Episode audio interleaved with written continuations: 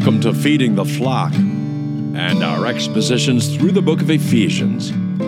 We are currently in chapter 4 at verse 25. Hi, I'm Glendale Tony. I'm glad you joined me today for this Bible study. Let's begin reading at verse 25 of chapter 4 of the book of Ephesians, where Paul writes this Therefore, laying aside falsehood, speak truth each one of you with his neighbor. For we are members of one another. Be angry, and yet do not sin. Do not let the sun go down on your anger, and do not give the devil an opportunity. He who steals must steal no longer, but rather he must labor, performing with his own hands what is good so that he will have something to share with one who has need. Let no unwholesome word proceed from your mouth, but only such a word as is good for edification according to the need of the moment, so that it will give grace to those who hear. Do not grieve the Holy Spirit of God, by whom you were sealed for the day of redemption. Let all bitterness and wrath and anger and clamor and slander be put away from you along with all malice. Be kind to one another, tender hearted, forgiving each other, just as God in Christ also has forgiven you.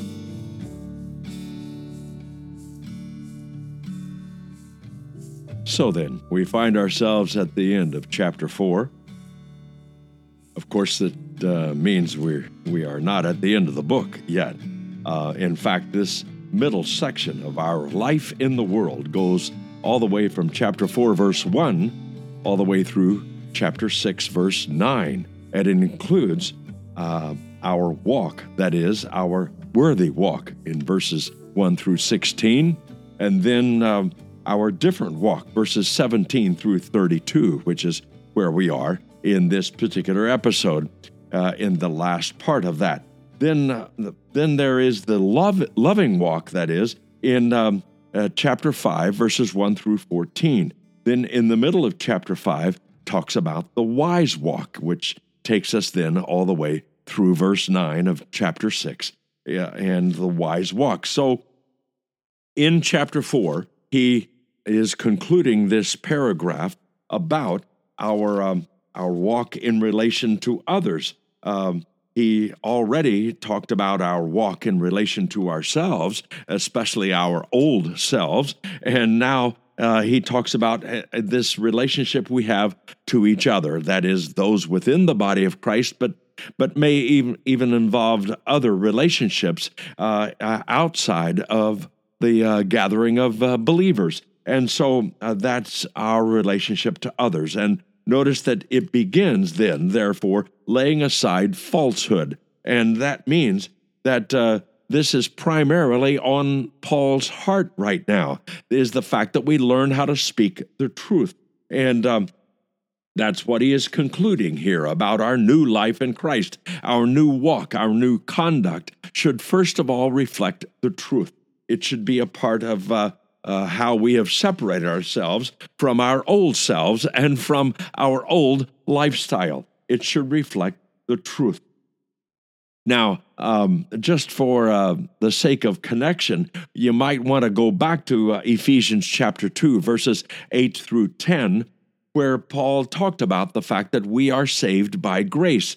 And that is, uh, uh we have been saved by grace, for by grace you have been saved this is verse 8 of chapter 2 of Ephesians. Uh, through faith, and that not of yourselves. It is the gift of God, not as a result of works, so that no one may boast. So this uh, paragraph should not be listed, or that is lifted out of its context. Uh, that uh, Paul is not saying that that we get saved by doing these various things in this uh, paragraph here, but rather uh, look back again at uh, Ephesians chapter 2, verses 8 and 9, which is, I, I just now read that, but look at it as well in verse 10 of uh, chapter 2 of Ephesians, where Paul says, For we are his workmanship created in Christ Jesus for good works, which God prepared beforehand so that we should walk in them. So these are a part of the good works we should be walking in. And that's what he's getting at here. These are not the things that earn us salvation. We receive salvation because it's a free gift, but these are the things that reflect our new life in Christ. And um, one of those, uh, primarily, is um, the idea that we get away from speaking falsehood. We instead should speak truth, uh, each one with his neighbor.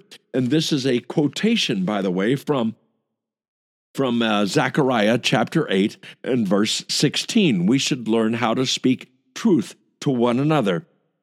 And uh, that means that uh, we we're not interested in bragging. We're not interested in in exaggeration anymore or trying to, to deceive others about who we are or who we were. Uh, everything is out there on the table already. We have a past, but that past is a part of what Jesus has died to pay for, and that we have been redeemed from that past, and uh, we uh, we are no longer uh, uh carry around the guilt, nor do we carry around the embarrassment. Uh, we are members of one another. It says in um, in verse uh, 25, and uh, that is our extra motivation. That means we have a responsibility toward one another not to lie to each other, not to uh, leave out part of the truth, even. Uh, but it is, it is the idea that we are related to each other and we carry each other through our walk in Christ. We are members of each other. That's what uh, being a part of a church is really all about. It's not about just sharing the pews or sharing the auditorium or sharing the uh, uh, the message and singing along with the worship. This has to do with the fact that we belong into Christ and we belong to each other as a result of being in Christ because that is our new relationship. Uh, you see, what's a, uh, interesting is one of the first things that was a part of the physical discipline of those gathered in the name of Christ uh, was um, in Acts chapter 5, has to do with lying. It has to do with deception. And uh, that had to do with Ananias and Sapphira. In fact, uh, Peter uh, confronted Ananias by saying, Why has Satan filled your heart to lie to the Holy Spirit and to keep back some of the price of the land. And uh, again, he says, Why is it that you have agreed together to put the, uh, the Spirit of the Lord to the test? And the test was trying to deceive the Holy Spirit and uh, by also trying to deceive others in that congregation by pretending as if they were giving all of the proceeds from their sale to this common uh, uh, purse, you might say. And instead, they weren't giving it all, they were keeping back part of it. And uh, they were never uh, instructed to give it all to begin with, but some around them were giving their all. And uh, so they, uh, they sold some of their property and gave gave part of the proceeds from that sale, but they gave the impression to the congregation they were giving it all. So that in itself was an action not of selfishness. Uh, well, it was of selfishness, but uh, not uh, not directly of selfishness, but of of deception. That was the point that they were being called on the carpet for, and that was the disciplinary action that was taken was because of deception, because of lies and specific, specifically lies about their giving, about their generosity. And so uh, it, that is part of what being a part of the body of Christ, what we do in individual lives affect the body of Christ. They affect the rest of the congregation. And we are accustomed to being so independent that uh, it's nobody else's business. Well, in fact, when we are uh, walking in Christ, we are walking in Christ with others who are doing the same. So, therefore, our entire reputation is at stake when we ourselves as individuals are walking in Christ. So that gives us an extra responsibility, you see. And that's what's going on here. We're members of one another. And so he continues on with these instructions be angry and yet do not sin. Do not let the sun go down on your anger. And so he quotes again from the Old Covenant, and that happens to be from Psalm uh, chapter 4, verse 4. And uh, so he says, Be angry and do not sin. Do not let the sun go down in your anger. This is a part of his uh, prescription, you might say, for perhaps the habit of being angry, of being uh, easily ticked off. And uh, that means we get rid of it soon. It doesn't necessarily mean we we try to tamp it down uh, one way or the other. Now, we don't want to do anything physically harmful to somebody else or say something uh, insulting to someone else. That comes up later. But rather, uh, we uh, we are honest with ourselves about our anger, but we deal with it, and that means in this case, the prescription means you deal with it before it gets dark. That means before you go to bed at night, this would be something you take care of. And um, and he says, uh, so that's part of the prescription. Um, so that uh, we we are uh, uh, peaceful when we go to bed, and when we uh, get ready uh, to to sleep at night, uh, we have our consciences clear of uh, this kind of thing. And so it says, and do not give the devil an opportunity, because if you allow this to fester, the devil will take advantage so that somewhere, somehow, you might uh, start uh, getting bitter, or maybe you might plan a revenge or a revengeful things to say, or revengeful actions to take upon someone who offended you, or to uh, to take some, something against uh, someone else who has uh, uh, violated your expectations or violated your personal um, uh, your personal rights, and so that means uh, don't give the devil an opportunity. Don't let him in that far. Uh, be honest with yourself, with yourselves. Be honest with God, and don't try to hide your anger, but deal with it in such a fashion that you confess those sins to God. Those things of those uh, sins of holding on to your own uh, personal rights or or your expectations of others, and you surrender them to God and and make sure that. Uh, that uh, this is cleared up. Uh, and so he says in verse 28 He who steals must steal no longer. Again, this is a prescription of how to deal with thievery. And uh, in this case, it might have to do with, with um, uh, pilfering at work or uh, some other thing. Uh, it might have to do with shoplifting, what we might call it uh, today. In fact, the Greek term is the is the word uh, klepton. That means uh, they grab things with their hands, and this doesn't seem to refer to professional thieves, but it does refer to someone who may have made it a habit of their life that they can't pass by something they want without sticking it in their pocket, even though they haven't paid for it. And it isn't theirs, it belongs to someone else. So um, that means that uh, you stop stealing, but rather he must labor. That means uh, a part of the prescription of the temptation of stealing or uh, pilfering, that means getting a job. And uh, we'll continue on with Paul's prescription about stealing and thievery uh, right after this brief musical interlude.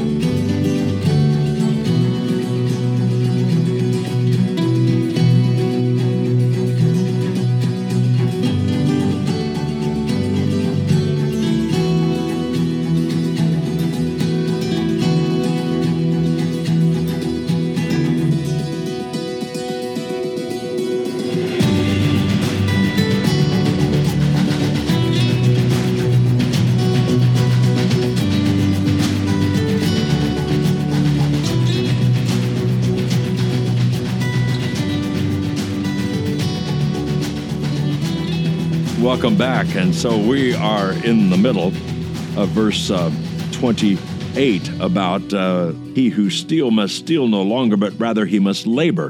That means put your hands to work. And that's what he says in the next phrase performing with his own hands what is good. So you should uh, focus on re uh, calibrating what you do with your hands, re uh, refocusing that that the the very things that may have caused you to steal something, use those hands to do something that might uh, involve labor and might actually involve getting paid for that labor uh, so that you can earn the money to buy the things that you want. And that's what he's getting at. That's part of the prescription of this habit of thievery and this habit perhaps of, of shoplifting. And uh, that's part of the uh, idea of earning money in order to buy your own stuff. And uh, that's what he is talking about. Uh, rather, he must labor, performing with his own hands what is good, so that he will have something to share with one who has need. So that this uh, has to do with work and getting a job, but it also has to do with with um, earning the uh, the wages, so that you have something of your own. You know the value now of what it means to work to get paid, to have your own stuff. And then you know, then he doesn't stop with that prescription. It's not just a matter of owning your own stuff it, or of getting money earned, but it is all about earning money so that you can give. That's part of the next uh, phrase that has to do with this prescription. If you want to be free from the habit of thievery, then you need to fulfill your entire prescription here, and that uh, that involves not only getting a job, that involves not only having something of your own, but you share what you own with someone else who has need. Uh, notice that uh, the New Testament is not shy about uh, earning your own keep, so to speak.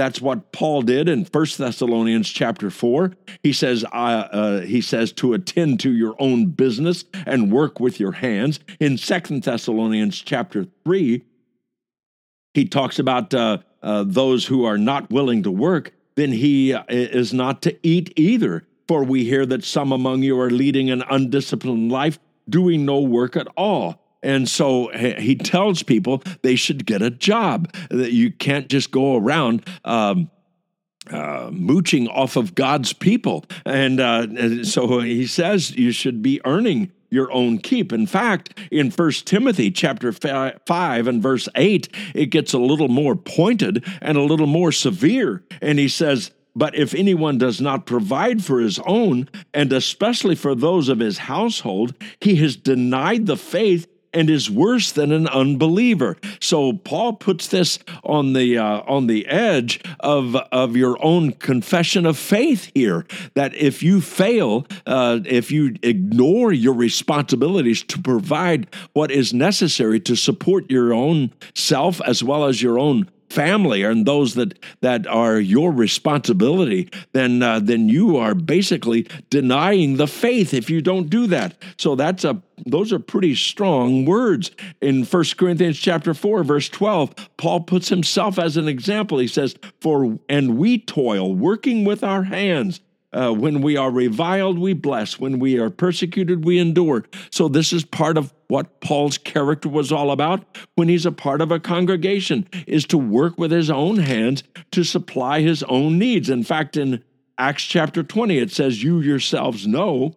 This is verse 34 of Acts 20. It says, You yourselves know that these hands ministered to my own needs and to the men who were with me. In everything I showed you that by working hard in this manner, you must help the weak. And remember the words of the Lord Jesus that he himself said, It is more blessed to give than to receive. So, if you want the blessing and the full victory over uh, a habit of thievery, then you earn your own way, and then you earn your own way to such a degree you give to others so that they are provided by you. And um, you make sure that uh, someone else has their needs provided. Perhaps by giving generously to someone else, you have uh, erased a motivation that could have made them into a thief. And uh, you've provided a, uh, um, uh, the wherewithal so that they can uh, go on with life without themselves um, repeating thievery or stealing something from someone else.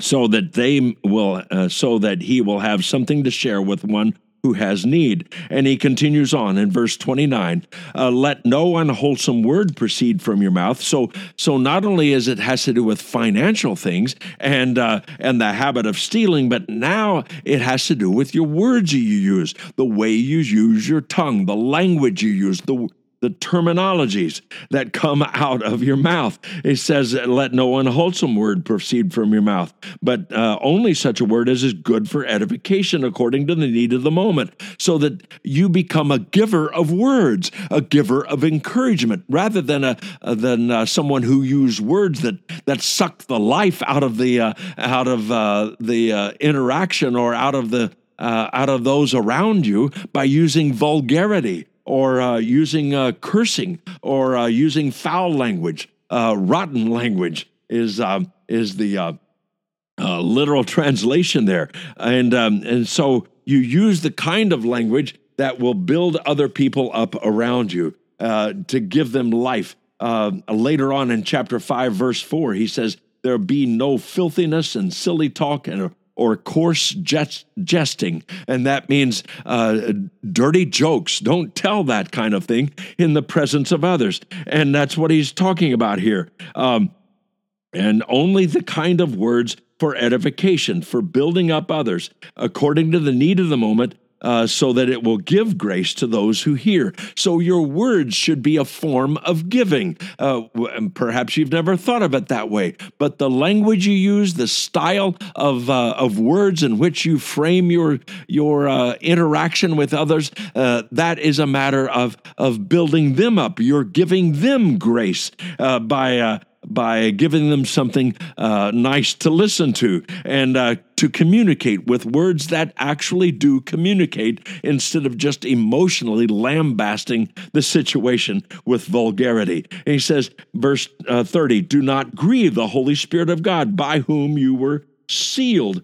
So there is a responsibility not only to uh, the way you uh, you treat your money and you treat your job, uh, but uh, uh, socially. But there's there's also a way in which you treat the the words that you speak around other people, and then there is the way you. are aware of the fact that the Holy Spirit of God now dwells within you. And because He is now present in you, then you have a responsibility toward him. He is not just an energy, he is not just a force or uh, some sort of an atmosphere you might uh, talk about uh, when you're. Uh, at church, for instance, uh, there was a nice spirit in this place, uh, kind of thing. But this is a person. He is the third person of the triune God, and he dwells within us, and in such a way as in verse verse thirteen and fourteen of of chapter one, Paul says, "We were sealed in Christ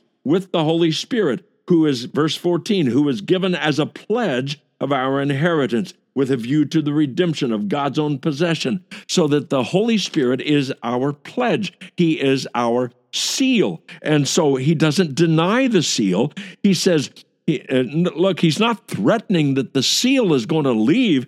He is saying, you don't want to grieve him. Why would you do something that would cause the Holy Spirit to be grieved because he's dwelling in you, he's doing his part. Uh, why do you want to insult him? And so it says, sealed for the day of redemption. And, and of course, our atonement, our uh, the redemptive price, you might say, the ransom penalty uh, has already been paid because of Jesus' death on the cross, but we are awaiting the redemption of our bodies, the redemption and the ransom of the earth itself, and uh, the redemption of everything else that has to do with with the fallen creation is been has been redeemed through the price that Jesus has paid on the cross, but he's not claimed that redemption upon the things that he now has purchased. And that's the very thing that includes our own physical bodies will one day experience the resurrection. And by experiencing the resurrection, then that is the redemption price being exercised over the claim of our own bodies. And that's what Jesus is going to do one day.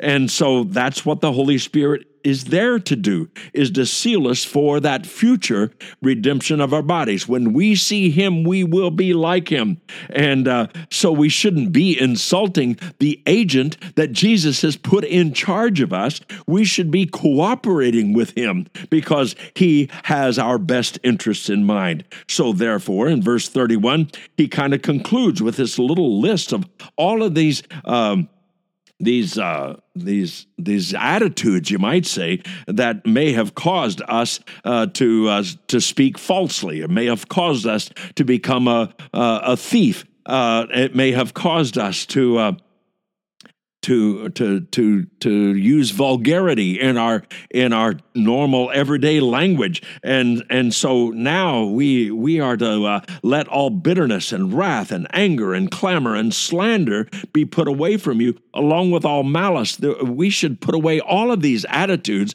We we are not living a life to get even. We are living a life to build up our brothers and sisters in Christ to build up our family to support ourselves and to support support one another with our words as well as our money. And so that we are to build one another up and uh, to be walking with Christ. Therefore, we should exhibit these kinds of qualities in verse 32 be kind to one another, tenderhearted, forgiving each other, just as God in Christ also has forgiven you. We should be reflecting the very things that brought us and drew us to Christ. We should be reflecting that forgiveness so that other people around us know that we have been forgiven because we know how to forgive them, even though they have may have uh, offended us, they may have wronged us. We don't duplicate the wrong, we give forgiveness. That doesn't mean we give pardon. We don't have the authority to pardon someone else's sin, but we can forgive their offense against us. We can uh, we can surrender our emotional attachment to that offense and uh, surrender that emotion back to God so that God can take care of the offense himself. He can take vengeance himself if it need be uh, th- that uh, that that be the case. But uh, we are to exhibit the forgiveness that God has given to us. That is our purpose on earth. That should definitely be one of our purposes among the gathering of believers in a local uh, local church. It, it says in Colossians chapter 3, verse 13, it says, bearing with one another and forgiving each other, whoever has a complaint against anyone, just as the Lord forgave you, so also should you. So he becomes our standard. He becomes our motivation. He becomes our focus so that His forgiveness becomes our forgiveness translated to those who offend us. We have offended God. He forgave us through providing the complete penalty for our sins. He's forgiven us by giving, giving us, by grace, the Holy Spirit to live within us. Therefore, we should forgive others and live with that freedom and with that power and with that clarity and with that peace. Dear Father, thank you for the words that give us the encouragement to be the people you want us to be. Because we cannot do this on our own. We cannot uh, just by transforming our behavior become more Christ like or by modifying our, our actions through some sort of training. It has to do with you filling us to equip us to be the people you want us to be by the power of the Holy Spirit. And may we do nothing that would grieve His work, that would cause Him to be discouraged in His work of bringing us into complete consistency with Christ. And it's in His name we pray. Amen. I hope you enjoyed our presentation today. This is Glendale Tony. Join us again for the next episode of Feeding the Flock.